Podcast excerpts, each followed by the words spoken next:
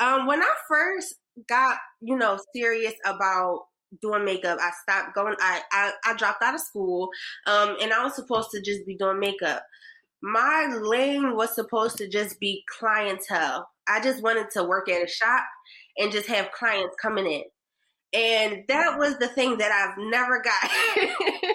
like, it literally never happened. Like, I worked at a shop for like five months. Clients were not coming in like they were supposed to.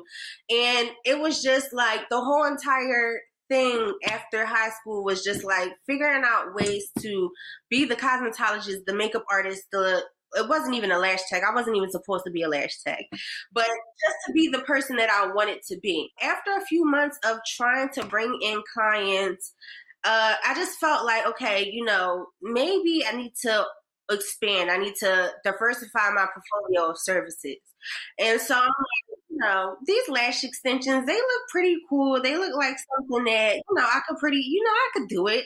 So I signed up for a training. And inside the training, I learned that I could actually, like, with the certificate that I got, I learned that I can actually become a lash extension trainer.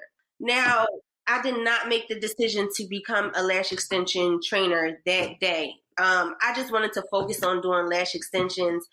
It looks, it's a, it's a thing that looks very easy, but it's extremely hard to do. When you're in the class, it's very easy to get discouraged. So when I heard that bit of information, I'm like, I can barely do this. So after I got the certificate, I started trying to build up a book with the lashes and the makeup, and it still was just not working. And I had like maybe four or five clients that was just coming to me on a regular, and one of my clients was just like, "You need to teach this. Like, you need to make a class. I want to learn, and I want to learn from you." She just kept on telling me like, "Create this course because I want to learn from you." And months, I just was like, uh, I ain't gonna do that. but I was like, you know, it was a new year. It was it was January of 2019 when I first taught my first course, and I was just like, I need to expand. Like, obviously, right now, the type of cosmetologist that I wanted to be, that's not where I'm supposed to be right now.